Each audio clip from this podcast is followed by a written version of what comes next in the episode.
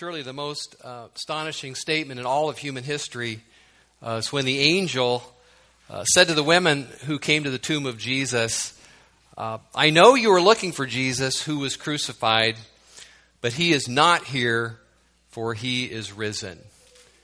It's an amazing statement, astonishing statement. I mean, people, people don't live again after a Roman crucifixion. People don't live again after being in the grave. But Jesus did. And that has profound implications for us. Before the resurrection to mean anything to us, we must be assured that the resurrection of Christ actually happened. And this is the reason that Paul testified in the book of Corinthians that 500 people saw the resurrected Jesus at one time. And he added that many of those same people are still alive today as I write this letter. In other words, he was saying, 500 people saw him, they're still alive. If you don't believe me, you can go ask them. They saw Jesus. The Bishop of London, uh, Thomas Sherlock, once pointed out uh, determining whether or not Jesus rose from the dead is not a difficult thing to do. It requires no greater ability than to distinguish between a dead man and a living man, something the disciples were clearly able to do. Uh, every living person, he said, even skeptics, believe that they are able to tell if someone is alive. 500 people who all say they saw Jesus alive is powerful evidence for his resurrection. And then down through history, uh, some notable and famous legal scholars have applied the most rigid rules of the law to the evidence uh, for the resurrection of Christ and shown that the resurrection of Jesus Christ would be accepted as factual in a court of law. Uh, Simon Greenleaf was a Harvard, Harvard law professor and an, and an agnostic who believed the resurrection of Christ was a myth or a hoax he decided to put the resurrection of Christ on trial by applying legal rules of evidence in hopes of disproving it. And yet he himself became convinced by the evidence for the resurrection and converted to Christianity. The 12 disciples, all except John, went to cruel deaths proclaiming to the very end of their lives that Jesus was raised from the dead. Men die for a lot of things, but they do not die for what they know to be a lie. Dr. John Weldon wrote Had there been any possibility of snuffing out the Christian movement, it would have been achieved immediately. Powerful motivations and easy opportunities guaranteed it. For example, just produce the body, and the Christian religion never begins. And if you stop and think about it, I mean, you think about all the political animosity there is today in, in our own culture.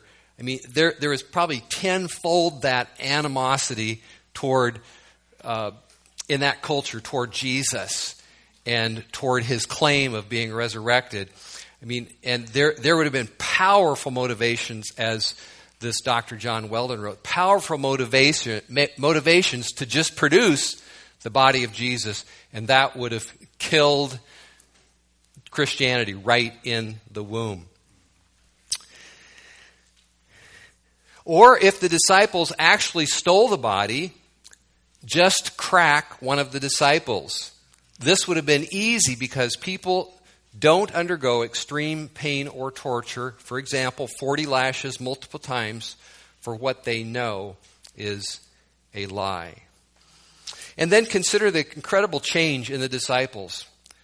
Following the crucifixion of Christ, these same 12 men locked themselves or barricaded themselves in a room, terrified that those who had crucified Jesus would come after them and crucify them. They were demoralized, they were disheartened, defeated, and depressed. And something changed them into fearless messengers of a resurrected Jesus. They saw him. They talked with him. They ate with him in his resurrected body. And, and that changed everything. These men who had shown so much fear and even cowardice at the time of the crucifixion, they went through the entire known world with the message that God raised Jesus Christ from the dead. And that forgiveness of sins and new life was available to all who believed. And the resurrection of Christ is the only credible explanation for this change, this infusion of confidence into the disciples. It really does matter that Christ came out of the grave. It really does. This can't remain just a, a religious story. It really does matter that you believe that he actually came out of the grave that morning in Jerusalem 2,000 years ago. Paul said, if Christ is not raised, then we are still in our sins and our faith is absolutely worthless. And on top of that, he said, we're all a bunch of fools if Christ is not raised. But then he goes on to say, but Christ has been raised. And to the testimony of those 500 who had seen him, Paul added his own testimony. He said, He even appeared to me, certainly in a different way at a different time, but this, this resurrected living Jesus even appeared to me.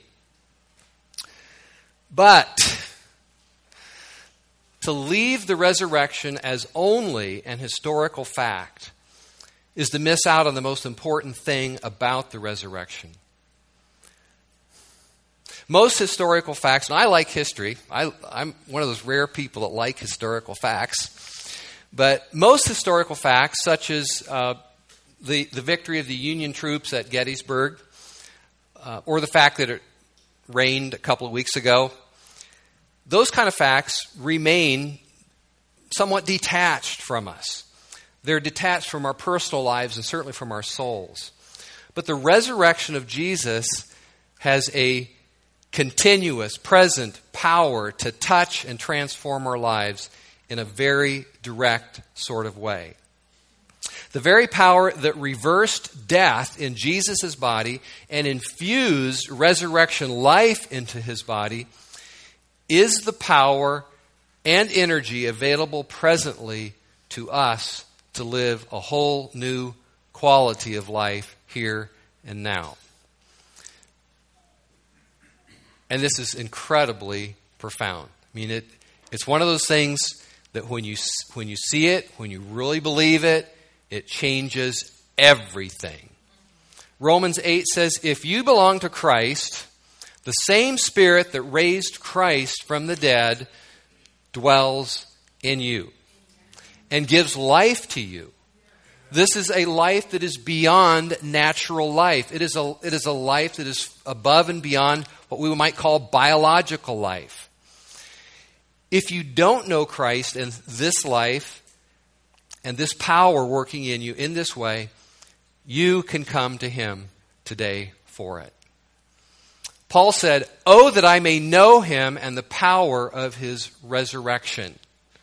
Like Paul, you, you personally can know the risen Christ and can experience the very same power that raised Jesus up out of the grave.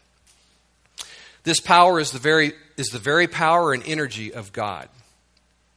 It's the very power and energy of God Himself at work in you.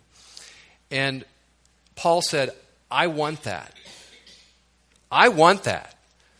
I want to know that. I want to know this power that's, that's beyond just what is natural in this life. I want to know this power that comes from above, this power from outside of myself. I need that. I want that. I want to know the power of his resurrection. And you can say, I want that too.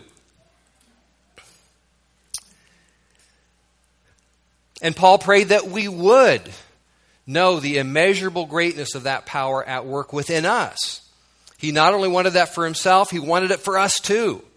He said, I pray that you would know the immeasurable greatness of that power at work within you, which he said was the same power that raised Christ from the dead. And he wrote that just as Christ was raised from the dead, so we who believe have been raised up in a new supernatural life, a life infused with God's very own power and life. And that's the promise of the resurrection that your, that your life, you yourself, can be infused. Your very own body, your very own spirit and soul and heart and mind can be infused with the very life of God Himself, with the very Spirit of God, the same Spirit that raised Jesus from the dead. This power is so real that even our bodies will be resurrected. The scriptures promise that just as Christ was raised from the dead, so we who, too, who believe in him or who united with him, will be raised too. We will become eternal, immortal beings with indestructible lives who will never die. And this is the message of the good news that was proclaimed in the first century. This is the message that, that the apostles preached. This is the good news that spread like wildfire throughout the whole world in the first century. I'm going to share a quote with you. I wrote it down some time ago. I don't know the source of it. If one of you said it, let me know. but, but it's really good. It's really good. It's worth listening to. If, if we believe in his resurrection, it has the power to pull us up out of our own spiritual deadness and darkness and depravity and to enable us to live a whole new kind of life.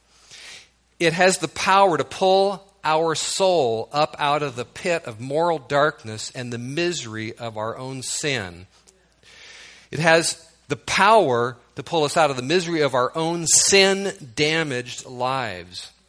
And it has the power to pull our own bodies up out of the grave. Pretty amazing. There's no greater force there's no greater force in the world than the power of God. There's no greater force for, for human change. There's no greater force for transformation in your heart, in your life, in your soul. There's no greater healer of our sin sick souls than the power of the resurrection of Christ. It alone has the power to make you a new person. It alone has the power to birth life in you. And no wonder when we understand more of this, no wonder Paul said, I want that. That's what I'm going after. Oh, that I may know him and the power of his resurrection. It's the very power that you need today. It's the very power that you need for your life and for your soul and for your heart. It's the very power that you need for your struggles and for your battles today.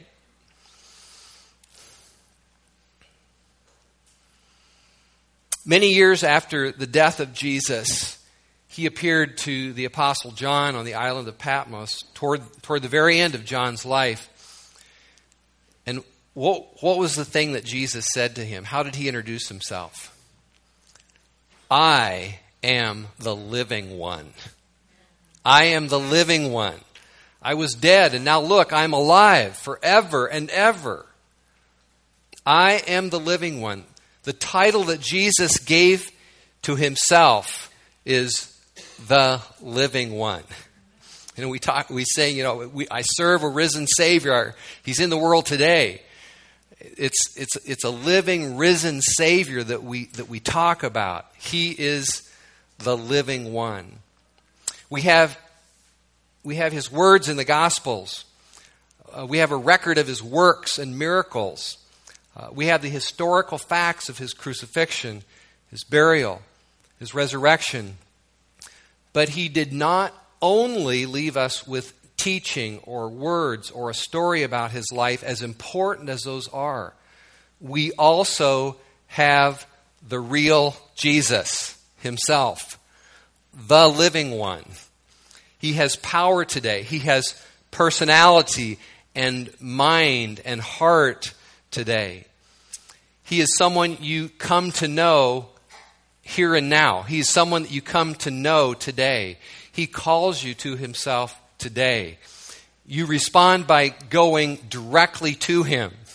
Jesus said, Come to me. You respond to him by just going right to Him, right to Him to talk to Him. I am convinced that the happiest people in the world, I'm convinced that those who thrive in the Christian life are simply those who learn to live life with the risen, living Jesus. They are the ones who learn to live life with the living one. It is never just them in the room or in the car or at the sink or in the office. It is them and the living one. It is them and the living Jesus. It is never, these people that I'm talking about who are the most happy, who thrive in the Christian life, it is never just them and their problem. It is never just them and their pain. Jesus is there, always, the living one. Whether it is a problem with the car or the computer or with a child or a company or your own emotions, Jesus is there. And these people believe that and they place confidence in him right there. And they say things, they see things happen that they know are not from themselves but are from the living one. And life becomes all about living with Jesus, the living one. Life becomes trusting Jesus, expressing Jesus, rejoicing in him and knowing him and, and loving him. That's why Paul said, for me to live is Christ. He said, I, I can explain my life real easy. hey, for me to live is Christ. It's living with the living Jesus. And that kind of living is available to you. It's available to every single one of you, young or old, no matter what your age, no matter what your situation, no matter what your struggles, no matter what your past is like, no matter what has happened to you, no matter what's going on in your life, this kind of living is available to you right now, all the time. When the risen Jesus Christ gave his messages to the churches, again, years later in the book of Revelation, he said, I come to you, I come to to the church, I come to the churches, I come to believers. He said, I come to you as a living person, knocking at your door. I come knocking. If anyone hears my voice and opens the door, I will come in and will dine with him and he with me. Very straightforwardly, Jesus said, When you open the door to me, he said, I I will come in. He, did, he didn't say, he didn't say, I will bring you a religious system or a ritual or some system of rules, old or new. He said, You open the door and you get me. He is a Savior that you can know. He still lives. Didn't, he, was, it wasn't just living when he approached the churches in Revelation. He wasn't just the living one when he came and spoke to the Apostle John. He still lives. He still knocks. He still offers to come in. He still offers that he himself, the real living Jesus, will come in and will dine with you, or will interact with you, will live with you. And if we could if we could only see this and believe it and comprehend it, this offer is priceless beyond description. To live life with the risen Jesus is the sweetest thing in life. It's the sweetest thing about life. It's the one thing that makes life worth living. Meeting and knowing Jesus in this kind of real interaction and communion where our hearts are wide open to Him and He's coming in and interacting and and as it were, eating a meal with us and talking with us, and we eating with him and talking with him, that kind of living, real interaction is the one thing that makes life worth, worth living, and it is the one thing that solves life. Most importantly, I mean, he solves a lot of things, but most importantly, he solves our problem of real guilt before a righteous God we actually do have a sin problem. that needs to be taken care of and washed away. And that, that was dealt with at the cross of Christ and validated by the resurrection. So he takes care of our, of our real problem with real guilt before a righteous God. He removes the barrier of our, of our own sin in which we are described as, as being dead. That's the opposite of being alive. Dead to God and separated from Him, without Him in the world. He also solves life's greatest enemy, the problem of dying and death. But he also solves your life today. He is, he is your Savior here and now. He is your Savior today.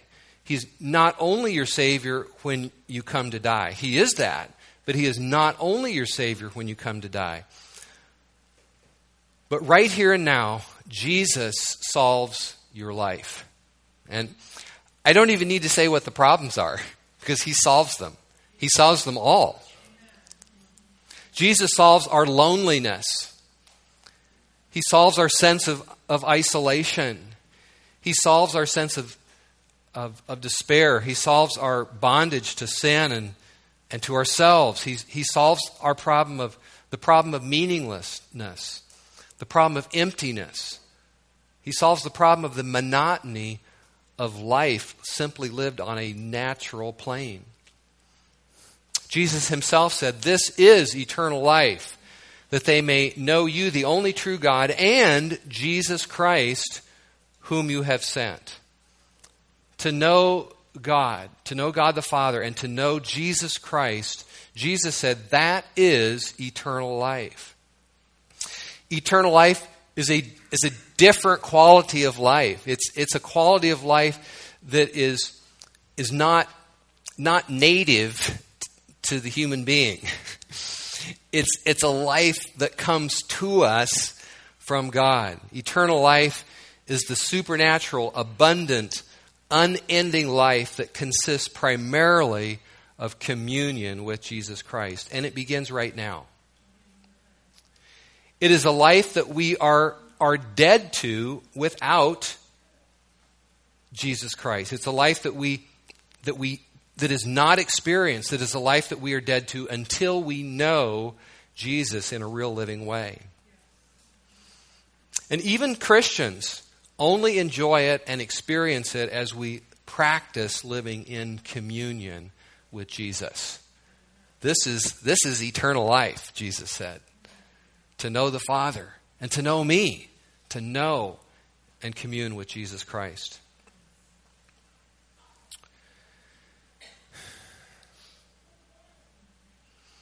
In every way, in every sense, the resurrection of Jesus Christ puts before us the offer of a better life, a greater life, an abundant life. Aldous Huxley said, Most men and women lead lives let me start that over. Most men and women lead lives at the worst so painful, and at the best so monotonous, poor, and limited that the urge to escape, the longing to transcend themselves, if only for a few moments, is and always has been one of the principal appetites of the soul. Henry David Thoreau famously wrote, The mass of men live lives of quiet desperation. I don't think that, that everybody that should feel that emptiness is always fully aware of it. Uh, people find ways to medicate their, dis- their despair and the emptiness of life. Uh, people are, are always doing things to try to block out that sense of isolation and loneliness and meaninglessness, the despair of life, the absurdity of life. People find ways to take vacations from the real feelings and predicaments of life. But ultimately, the futility, and, and I would say the absurdity or meaninglessness of life without God, usually presses in upon even those who seek to ignore it at some point in life. But Jesus, Jesus calls us up out of that, out of that darkness, out of that despair, out of the meaninglessness and the misery and the darkness and the sin. of a life lived separate from God. He is the answer to all the needs and the, and the questions of life. It's true for every person. But what I find most needless and sad is that is for those who name the name of Christ as Savior to go looking elsewhere for meaning, happiness, and solutions to life. Because it's all there. It's all there in the living, risen Jesus. And through confidence in Him and communion with Him.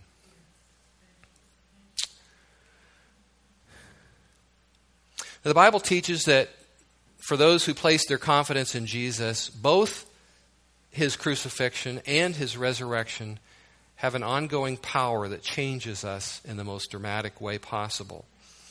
And I want to talk just a little bit about this this morning because I, I think it is so important in how we experience the full effects of Jesus' life in us.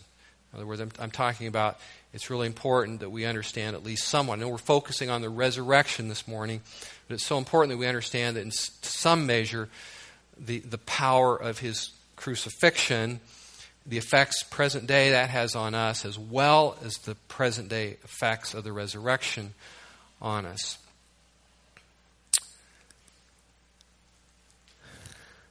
There's a lot of stuff in our lives that not only needs forgiveness, but that need to be crucified. There's a lot of stuff in our lives that needs, needs to go right to the grave. And that's why the Gospels talk about, the epistles that Paul, Paul particularly wrote, we've been crucified with Christ. And it has, it has a way of, of separating us from, from the power and domination of sin in our lives. We have, we have attitudes, we have desires, we have responses to other people, we have responses to life and th- that are sinful and damaging and offensive to God and to others. And they need to go to the grave. They need to be severed, cut off, or put off from us. You know, a week ago on, on Tuesday, I had a plan for the morning. I mean, I always have a plan for the day. In fact, uh, I think I told Lonnie one time at our men's meeting, I said, you know what really, what really makes me get up and go is that I've got, I've always got things I want to do every day and just getting those things done and checking them off. Man, that, I thrive on that. Well, I had a plan uh, for the morning this Tuesday. I was looking forward to it. And I thought I understood Cindy's plan for the morning, but I didn't. and as I was discovering Cindy's plan for the morning, I saw that my plan was not going to happen uh, at, at, least at least in the way that I thought. And uh, as pastor, elder, spiritual man that I am, uh, my reaction was to feel frustrated, and I felt some anxiety because there was stuff that I felt pressure to do that I wasn't going to be able to do. I, I, I felt some anger. I could even feel my body just you know tensing up in re- reaction. Um, but, but I knew that those thoughts and reactions needed to go to the grave. I, need, I knew that those needed to be put to death. So I, I did. I'm not saying I always do this, but I, I, did actively that morning count my life crucified with Christ. To, to die to self, to, to, to, let, to let the, the crucifixion of Jesus have a present moment, present day effect on me. And uh, you know, as a result, you know, I was, I was set free from those attitudes, and I, I went on to have a great morning uh, working within the new schedule, within the new circumstances. So when we, when we place our faith in Jesus, the power of his crucifixion goes to work in our life. It just does. And it, it, it begins to, to go to work. I'm not saying it's a, a one time, just it's all done process, but it goes to work in our lives. And, and, and we count ourselves, as Paul said, crucified with Christ. And we, we willingly uh, accept that place of, of death to sin and all the garbage that wants to come out of our life in response to people and others and situation. And it's, it's, it's a real freeing thing to know that we're crucified with Christ and that we, we, don't, we don't have to uh, respond as our natural person wants to. So his crucifixion goes to work in our life, creating a real freedom from our addiction uh, to sin and from our active participation in daily sin. Romans 6, 6 and 7 says, For we know that our old self was crucified with him, so that the body ruled by sin might be done away with, that we should no longer be slaves to sin. For the one who has died is set free from sin. So this crucifixion thing, it's, it's kind of like it's kind of like bad, beautiful news. Cruci- crucified, we die, but yet we're free. He who died is freed from sin. Dead people don't sin, Paul said. And Paul goes on to say we're to consider ourselves dead as far as sin goes. That's, that's the outlook we're to take. And it, it's the way that we think about ourselves. That's, that's, our, that's our, our new identity. Crucified, dead, no longer responding to sin. And, and that, that opens the door for the resurrection power of Jesus to have a present effect in us too. There, there are qualities and strengths that, that we desperately need to have raised up within us, like love and joy and peace and a whole lot of other things. And the resurrection of Jesus has the present power to raise us up in newness of life and make us new people, infused with qualities of love and forgiveness and patience and joy and peace and, and so much more. And there, there is no part of your life, there's no part of your emotions, there's no part of your living, there's no part of the way that you respond to life that is off limits to the penetrating and transforming power of the life of Jesus. There's no sin, no addiction, no anger, no darkness, no desperation that he cannot heal through the, his resurrection life. He is the real living Savior, Savior who brings the real help you need. And so as, as you keep this, this reality that Christ was crucified and raised, and that as the gospel teaches, the Bible teaches, Paul taught specifically that that, that, that we are to see ourselves, consider ourselves, count ourselves, that, that we also were crucified with him, and, and then we're raised up with him too in newness of life. So keep these realities before you, and you will increasingly experience the life of Jesus, the abundant life of Jesus in your own soul. I want to, I want to end this morning, not that I'm quite at the end here, but I, I, want to end by going over just kind of a step by step list, I guess. I kind of don't like that because you can't live the Christian life by a list, but kind of a few things I think are important to how do we know Jesus? How do you, if you're here this morning and you say, okay, my life could be better, it could be lived on a higher plane how do we enter into that? You know, maybe you don't care about that. I pray that you do. But so I want to consider how do we know Jesus and the power of his resurrection? Number one, first, it starts by believing that God really did raise Jesus from the dead. Romans 10 9 says, If you declare with your mouth that Jesus is Lord, that he, He's alive, He's living Lord, and you believe in your heart that God raised Him from the dead, you will be saved. And if you're, and if you're, if you're here this morning and somehow you've been confused about how to get saved, how to enter into a relationship with Jesus, how to initiate this whole living, real connection with Jesus, there it is right there. If you declare with your mouth Jesus is Lord, and believe in your heart that God raised him from, from the dead, you will be saved. This is not just a mental thing like saying, okay, I think Jesus was resurrected. What's for lunch? It's, it's not just kind of a mental thing. And it is more than just a private belief, but you trust in what God did to the point that you're willing to say to others, you're willing to let other people know, you know what, I've come to the place where I believe that Jesus is alive, that He is Lord, that God did raise him from the dead, and I put my confidence in him.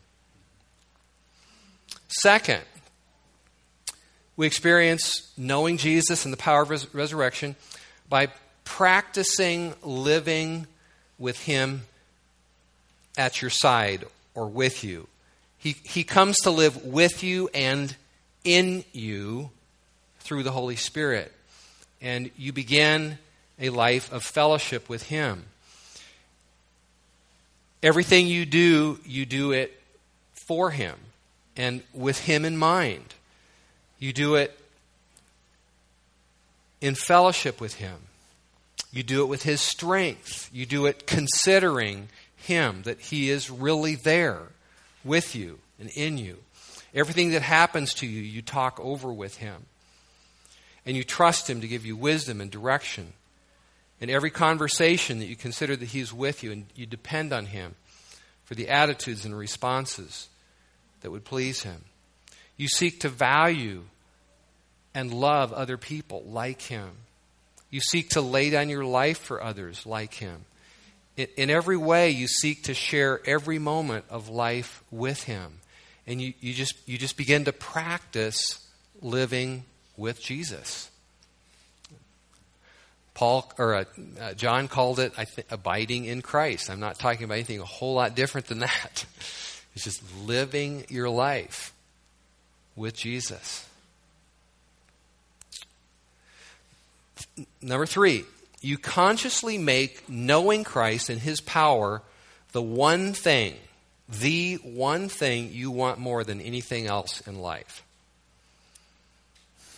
We read earlier how Paul wanted to know the risen Jesus and the power that, that raised him from the dead.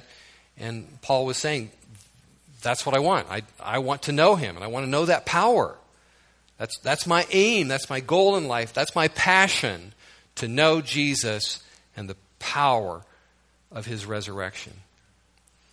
That's more important than making money, more important than your educational pursuits or your success at work. It's more important than being accepted or popular with friends. It's more important than being beautiful.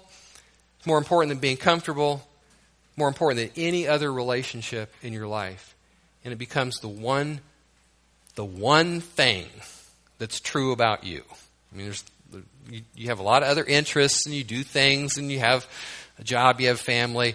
But if there's one thing that you're known for, it's that you want to know Jesus and the power of his resurrection in your life. And you know what? Where, where your mind goes, your life will follow. Or what you set your heart on is, is what your life will become. I mean, if, you, if, if, you, if you set your purpose, your aim like Paul, if, if you set your mind and your heart to know him and to know the power of his resurrection, you will. Your life will follow in that direction. Um, I mean, if, if you just look at whatever your life is today, it's because you've set your mind and heart on certain things. And the outcome is, is really what's going on in your life today. And if you want to know Him and the power of His resurrection, you set your mind and your heart on that, just like, just like Paul did.